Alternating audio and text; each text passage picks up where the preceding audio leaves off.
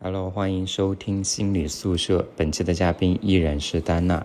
那我们继续上一期的节目，继续聊关于教育、成长和新手妈妈的一些话题。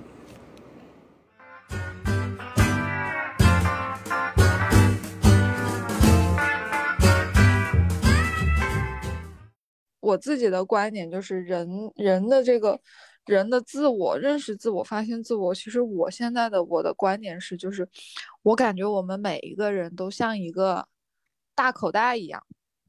嗯，这怎么说呢？就是其实我们这个口袋里面什么都有，就是每个人其实都会有贪婪、有堕落、有胆小，然后也会有勇敢、积极、上进的一面。就每个人他的口袋里面都有这些东西，但是但是我发现每个人他的这种。好的和不好的这些东西，它占在我们整个人的这个东西，它占比是不一样的。嗯，他有的人他可能他可能他也胆小，他也偷懒，但是他他他他勇敢的部分更多一点，他积极上进的地方更多一点。我们并不能说一个人他积极上进的时候，他就他就不会偷懒了，也会偷懒啊，你不觉得吗？嗯。所以我觉得我们每一个人就像一个容器，真的像一个容器。我们每个人就像一个大口袋一样，这口袋里面什么都有，什么什么东西都有。但是什么东西它的大小是不一样的，所以有时候我们面对不同的事情的时候，我们会折射出来的状态也不一样。就是比如说我面对一个很很消极的事情，我们每个人面对一个很消极的事情。我们每个人的选择都不一样，我们折射出来的面也不一样。有的人可能就是就是会选择懒惰，我就我就逃避，我就我就这么面对吧，我用我懒惰的一面来面对它。那有的人可能就是会选择，那我又要用积极的那一面来面对它。所以有时候我们的这个占比不一样，以及我们的选择，我们面临这些困难、面临这些成功的选择的时候不一样的时候，我们就会变成。不一样的人，就是我们会变成不一样的状态。所以我说，就是认识自己和发现自己的这个过程，其实我发现，它它是一个慢慢的达到稳定的一个过程。嗯，就是你所有的东西的占比，慢慢的趋于一个平衡，趋于一个稳定，然后慢慢的，你这个人的人格也好，性格也好，或者所有东西，慢慢的趋于稳定的这个状态。是这样的一个状态，嗯，就是你刚刚说到，他每个人都像一个大口袋，然后只是里面的不同的品质的比重是不一样的，嗯，然后面对同样一个事情，可能因为你的比重不一样，所以你呈现出来的态度、行为、你的想法也不一样，对，好像好像我们每个人其实。都是一个很复杂的一个这样的一个状态，然后我们慢慢的是趋于稳定的，嗯，是，对，慢慢你会被这些东西打磨到，你会习惯性的选择一种应对模式，然后慢慢的你会趋于稳定，然后有的人可能选择了不好的应对模式，有的人选择了好的，所以慢慢的人和人的差距就拉开了。嗯，那你觉得你自己？呃，足够的了解那些比重吗？足够了解自己应对的模式吗？嗯，现在遇到了很多事情，我觉得我能够慢慢的去看到自己了。如果你说我每天如果都是在平稳的生活，每天都差不多，我可能反而会会会有一点点。不知道自己是一个什么样的状态，但是慢慢的经历了很多事情，职场的也好，人生的也好，或者是怎么怎么这样的事情，我慢慢的好像开始对自己会有一些会有一些认知，但是那也只是一部分的，你知道吗？那也只是一部分的，因为还有很多事情我们都没有经历过。嗯，是，嗯，就像你说的，可能可能嗯，自己这样一个状态要去。碰到现实中的事情，然后才反映出一个一个不一样，一个一个呈现出来的一个状态。对。然后与此同时，呃，又还有很多事情并没有去在生活中碰到，对，所以可能也不是那么的，啊，也可能有一部分是还没有认识到自己。对，对，嗯。其实为什么，嗯，为什么会提到这一点，也是，也是会，也是因为，就是也也是因为，嗯。在那个教育的短片里面，他会提到说，嗯，自如何教育自己的小孩，他给出来的一个解决方案可能是，呃，去去去认识，因为每个人每个小孩每个个体可能都不一样，你要更多的去认识自己。那怎样去认识自己，然后呃，不要去去去被这种社会标准所裹挟呢？就就是这个逻辑，然后，呃，因为如果当你足够的认识自己了以后，可能才会有所谓的你说的定力，然后再去再去关注是自己喜欢的事情，去去去去坚持自己的去选择。对，所以我就觉得每个人都没有办法。给自己或者是给别人打标签，你知道吗？因为这种东西永远都是一个动态平衡的一个过程，它永远都在动态的一直在一直在滚动，一直在变化。所以你怎么能够给别人去下一个定义或者去打一个标签呢？嗯，其实你刚刚说的这个点会让我想到，呃，那个，嗯，萨特他在他有一本书里面描述。描述一个地狱是什么样子？他说，地狱的样子就是每个人他就是那个标签，就是富豪就永远是富豪，然后善人就永远是善人，坏人就是永远是坏人，就是你不可能变你的标签。然后他说，那个就是地狱的样子。确实，嗯。然后我读这句话，我我我很有感受的是说，嗯。就是当然，你很能够体会到，可能罪犯永远是罪犯，这个真的是地狱。嗯，然后，但是如果一个好人，他就必须得要完成他那个好人，而且是一直是一个好人的表。对，就像成功的人，你一直都要保持成功，你不许不允许自己失败。嗯嗯。是吧？所以，所以，所以就是被裹挟了呀，他，他就是被裹挟了呀，被胁迫的感觉，被这些标签胁迫的感觉。嗯，所以你刚刚说的要动态的去平衡，而且不要去那么就是一劳永逸的打个标签就完事儿了。对，嗯。然后对于自己也是，就是不要觉得说啊，我就是这样子，然后就就就就。就不变了，对，就逃避或者是放弃自己或者什么的，我觉得都没有都没有必要，都没有必要。嗯，是我其实挺好奇，你对你现在身体里的那个宝宝会有一些什么样的期望？就是嗯，有任何的想法吗？希望他以后会成为一个什么样子？就成为一个什么样子的人是吗？我这我这里我就真的只有一一句话，一个一个观点，就是我希望他自己喜欢他自己，他舒服，然后不要拧巴。哦，这就是我最希望他成为的样子，就是他他活在这世界上，他很舒服。他很爱自己，很喜欢自己，他也不拧巴，也不会被别人所胁迫裹挟，这就是我最希望他能能存在的一个状态了。是，对他热爱他自己的生活，他可以，他他可以感知到快乐，然后，然后，然后，不用被各种各样的观点、各种各样的标签、各种各样的东西去去去去去。框死他，我觉得，哎，这个就是我觉得，哎，人生很幸福的一个状态。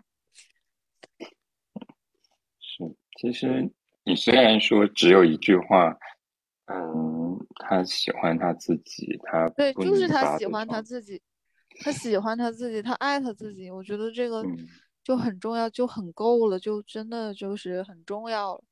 嗯，他喜欢他自己都行。嗯，是。其实要做到喜欢自己，可能又是其实这一句话简单的一句话，背后又有很又有很多很多很多东西可以聊。就 是但是这个就很难，因为因为我发现，因为我发现我们每个人就是很难很难照顾好自己，很难爱自己，很难喜欢自己，不停的对自己有要求，不停的觉得自己做的不好。不停的反思自己，我觉得，嗯，就好像就你你你知道吗？这种感觉像什么？这种感觉就好像我们永远都在想象了一个优秀的自己在那里吊着，你知道吗？就好像那个驴拉磨的那种感觉。我们想象了一根胡萝卜吊在前面，然后我们不停的在在走，在走，在走，但是我们就好像哎，永远都达不到那个状态，就是不喜欢自己吧？可能。所以我觉得，所以我觉得，我希望他，嗯，长大以后，嗯，有能力了，成熟了，我希望他是能喜欢自己的，平和的过一生，不要活得那么焦虑，那么累，不停的在追逐，不停的在追逐世世俗所定义的一些东西，成功也好，富裕也好，或者什么什么东西也好，我就希望他喜欢自己，如果。你比如说啊，如果你说他喜欢的就是赚很多钱，那你去赚，你喜欢你自己没有问题。那你喜欢的就是，嗯嗯，做一个艺术家，就是远离世俗，那你喜欢，那你就去做，那就是你找到你舒服的状态。你像我觉得我们有时候就是应该要，嗯，大胆一点的去去去去接纳自己。那我喜欢，我喜欢这件事情，我去做，我做了，觉得。待在这种状态里面很舒坦，我很喜欢自己。我觉得这个过程、这种状态就是已经很不错的一个状态。嗯嗯，是。但如嗯嗯，就是他喜欢赚钱，可以去，就是嗯，如果他能够很好的用自己的那种商业呀、谈判呀，或者是经营的能力。对，赚很多钱也是很幸福的一件事情。对啊，那你喜欢这种状态，你待在这种状态里，你也很喜欢你自己，那你就去做，我觉得这个就就很好。嗯，那如果他可能，嗯，是，嗯，就就是我不想出去工作，我想待在家里，我我嗯，可以吗？我觉得这个不行。这个这个就跟我的教育有违背了，因为我没办法照顾他一辈子，这是前提。哦，你明白吗？这是一个前提，就是我我如果能活到两百岁，他活到一百岁，我能永远陪着他，那我觉得这个不成问题，我可以照顾他。但是你要知道，这是有前提的，爸爸和妈妈都没有办法照顾你一辈子。首先，你必须得能养活你自己，你必须先有生存能力。然后你你再能达到一种平衡，能你能待着自己很舒服，你能很爱你自己，我觉得这个是是是是是我想要的，不是说我不想出去工作，我待在家里好不好？什么我这样待着很舒服，那不行啊，我没办法照顾你一辈子啊。哎，我觉得还蛮开心的，是说虽然虽然很简单的一句话，你喜欢你自己，但是你也是一个非常非常清楚、非常有原则、非常有。清晰，对我觉得这个是清晰，就是就是我对他，我教育他，我怎么来评判我自己？我怎么来觉得我这这个教育是已经 OK 了呢？就是真的是，他首先他能很好的先照顾自己先，嗯，对我能能对我能很放心，他能先很好的照顾自己，爱自己，保护自己先，然后他再去追求这种平衡的一种一种状态，他这样的，我觉得这样子是 OK 的。因为我肯定会有老的那一天，我可能六七十岁了，我就没有精力再赚那么多钱，或者去给他提供什么样的生活，那我保护不了他，我没办法保护到到他到老，对不对？所以我希望他生而为人，他能够先保护他自己。嗯，所以呃，回过头来就是好像好像你自己作为一个家长，或者作为一个母亲，或者作为一个抚养主要的抚养者，你好像有自己的一个使命，就是保护他。对，保护他一段时间，仅仅只是保护他，陪伴他一段时间，我不会保护他一辈子，我也没有能力保护他一辈子。这个是一个很清醒的认知，对不对？有的父母就觉得啊，我的孩子，我要照顾他一辈子，怎么可能呢？怎么可能呢？对吧？时间就已经摆在这儿了，这这已经是一件不可能的事情了。所以我也只能是陪伴他一段时间，可能十几年，可能保护他一段时间，十几年，我觉得是这样的。那他肯定在这个过程中，他要学会怎么保护自己，怎么照顾自己。是，嗯，就是，就是也其实其实这样这种想法也是从你的。角色定位去出发的，你希望是一个保护者的角色，也是陪伴者的角色，也是教教授者的角色。对。但是这个角色它其实也是有时间的一个限定的。对，它是有时间限定的。我希望他在这个过程当中，他能够成长起来，他能够成长起来，他能够。学习到一些东西，然后他能够学习到一些本领，然后，然后他可以走出去，去经历他自己想要经历的人生和状态。我觉得是这样的一个过程，而不是我我天天照顾他，我把他裹在我身边，然后老了得怎么怎么样，怎么怎么样。我觉得太没劲，太没劲了，太没意思了。嗯。太美金。哎，如果说如果说要选一句话，就作为你对，就是就最最基础、最早期的时候，你希望也是希望他自己照顾好自己，嗯，然后再去带领他体验更多，选择选择自己的东西。对，你还记得你还记得我们一起去滑雪吗？你还记得我们一起去滑雪吗？我记得你跟我说过，很很很很有很有用的，就是在先学滑雪的技能之前，你要先学会摔，你还记得吗？嗯，你在摔的时候，你要学会怎么去保护你自己，怎么摔不会受伤，然后怎么摔是轻伤，不至于摔成重伤。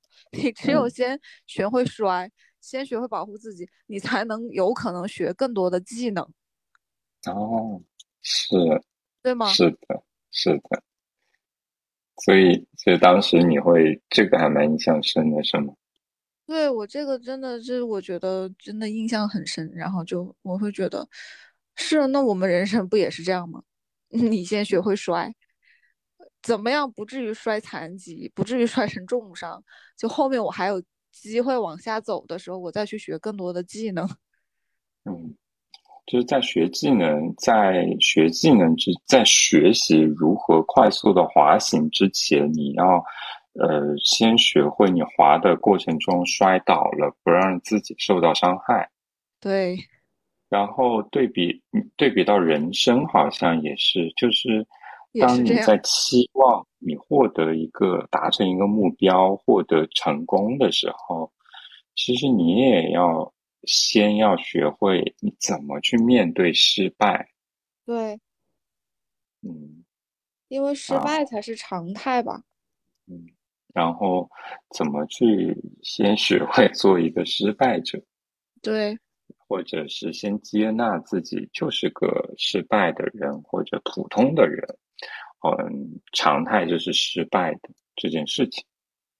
嗯，失败是常态，但是我觉得人不用接纳自己是个失败的人。就是我觉得生活中面对的很多很多次的失败，失败真的是常态。但是就是像我们说的，你要学会失败的时候，在学会失败的时候，怎么能保护好自己？嗯嗯嗯，怎么样不至于输的太太失败的太惨？然后怎么样还能保留得自己的青山在，然后继续往后走？保留自己内心的那种动力，继续往后走，这个是很重要的，我觉得。嗯，是，嗯，所以有的时候我自己也会去反思，我们是不是从小到大，就是在某种程度上，好像都是被要求是你只能是成功的，不允许是失败的。嗯。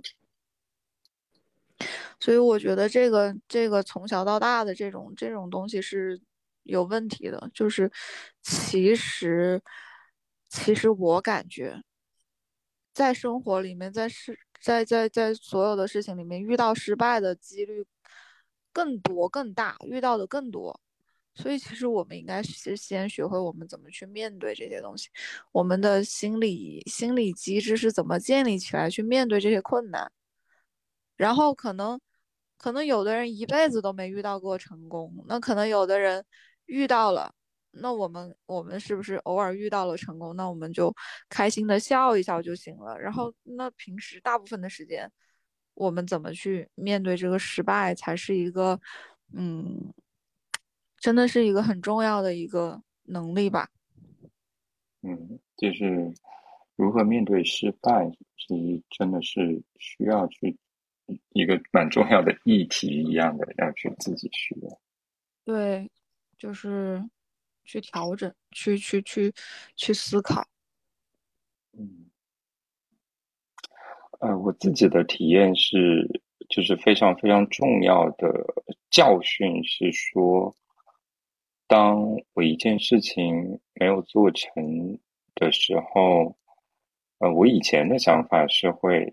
是会否定我自己这个人，嗯，我觉得是我这个人不够优秀，是我不够好，是我怎么怎么样，就很多的时候，我我是个不好的，嗯，然后我觉得最大的转变的关键就在于我把我把我自己和这件事分开了，嗯，扩大了，呃。无穷的力量，嗯，这是，然后就像你说的，我会学会保护好自己，就是，嗯，我去做这件事情失败了，然后我会跟自己说，就是这件事情没做好，嗯，然后我我不会去伤害到我这个本体，就是我自己这个。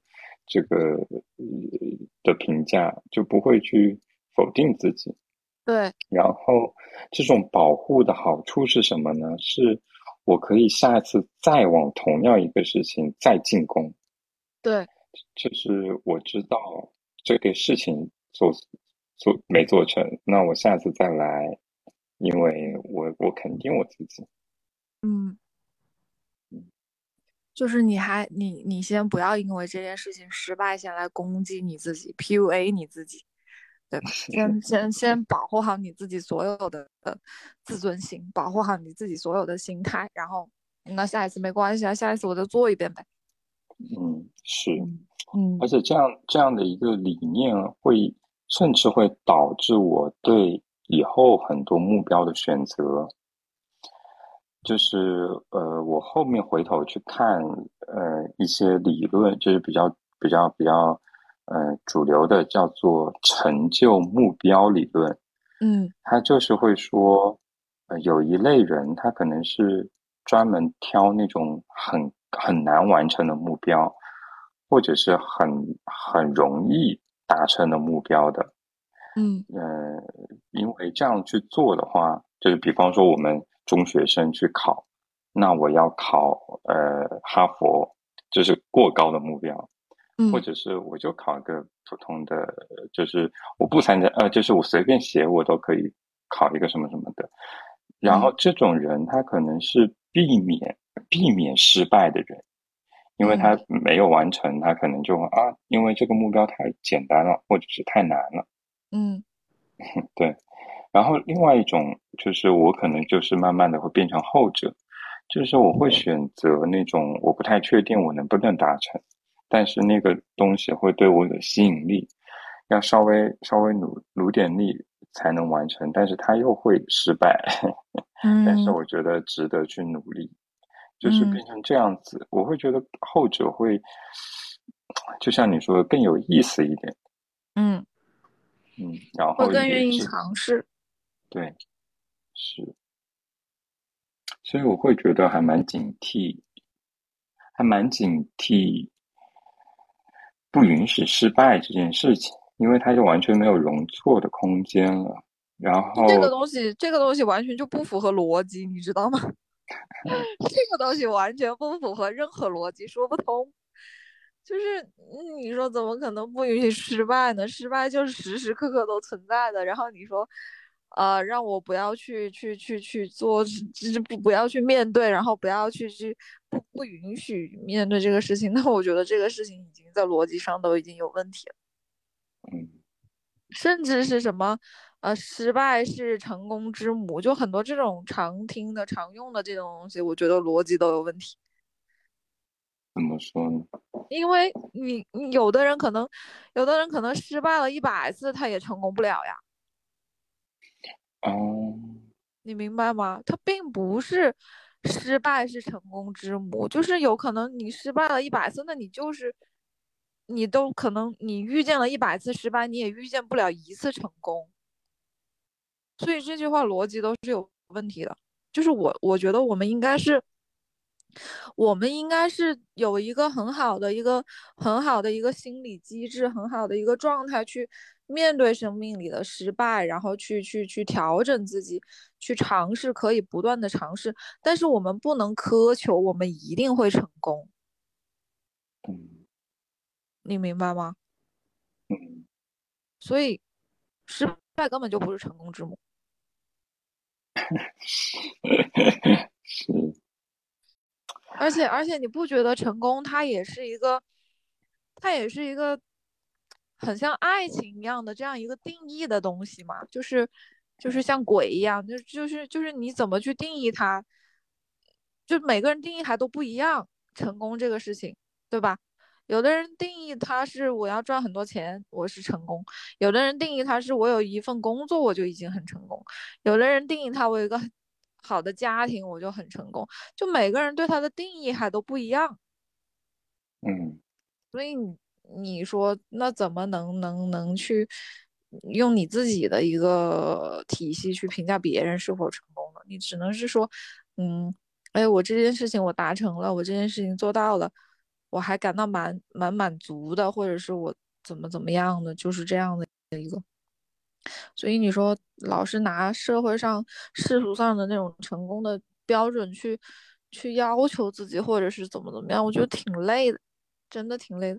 我最近老是被我爸说的一个问题就是，我爸老是说我。啊，你这个人逻辑都学的不对呀，逻辑都有问题，怎么怎么样的？我现在想想，好像很多事情我们去想、去思考的时候，发现，哎，是逻辑上是讲不通。嗯，对，逻辑上真的讲不通。所以，是他他指 出了，他指出什么事情说你逻辑都不通？就是，嗯。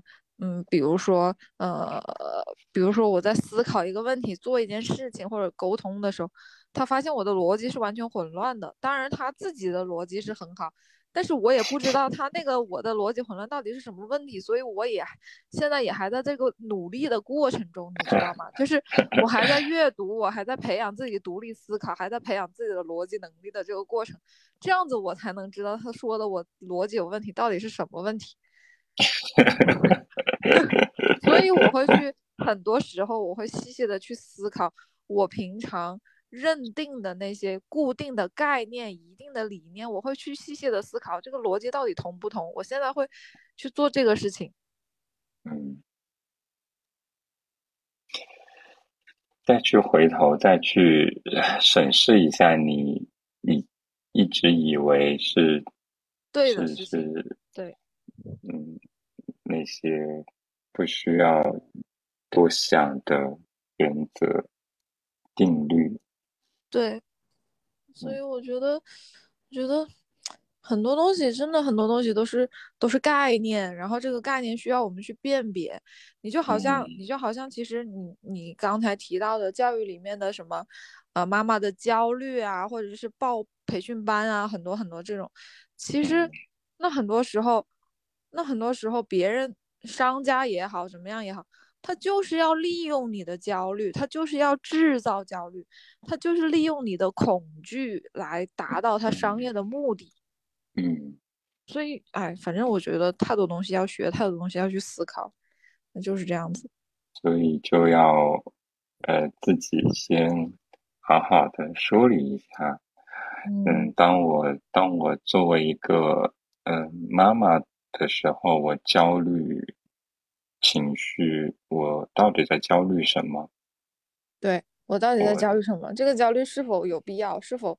是否是否是否应该是这个样子的？还是说我只是只是只是只是只是被利用了心理上的一个弱点，或者是怎么怎么样？所以有时候真的是多思考吧，独立思考还挺重要的。嗯，是，因为我会觉得，就是当你这个开始的时候，你说其实这段时间还是。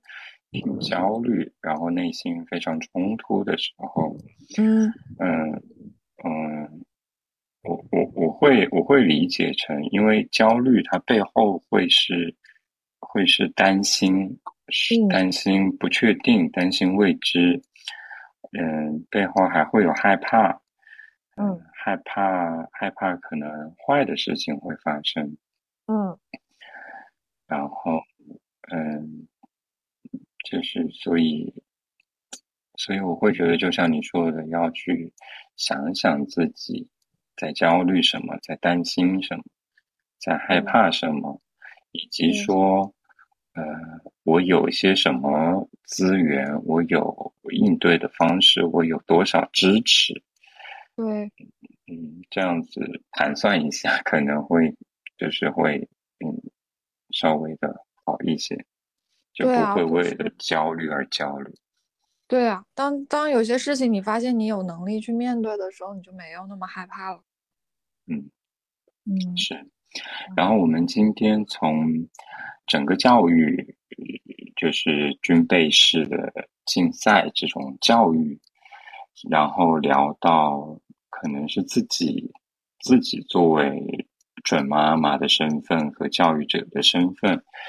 的一些想法、观点，然后还有这段时间很呃很独特的一些体验，尤其是非常特殊的那种辛苦的经历，嗯，然后再聊到嗯，可能宝宝以后可能期望的样子，嗯，然后我们自己是怎么从过去走到现在的。我们需要去做哪些议题？嗯嗯，就是聊了非非常多的东西，然后我会觉得，就是我抛出一些问题，然后你的你的想法也会让我非常受到启发。就是嗯，不管是作为教育者，还是作为一个母亲，就是就是完全。我觉得不止不止去说，我以后要成为妈妈，要成为家长，去去学习，去去去了解，嗯，我都会觉得还挺受启发的。对于我自己，可能生活呀，然后自己的认知呀，嗯，所以最后就非常感谢，非常感谢丹娜来。呃，录这一期播客，也谢谢你邀请我来录这一期播客。就是我觉得，就是分享自己的一些想法，然后一起来碰撞，也是一个非常真的非常有意义的事情。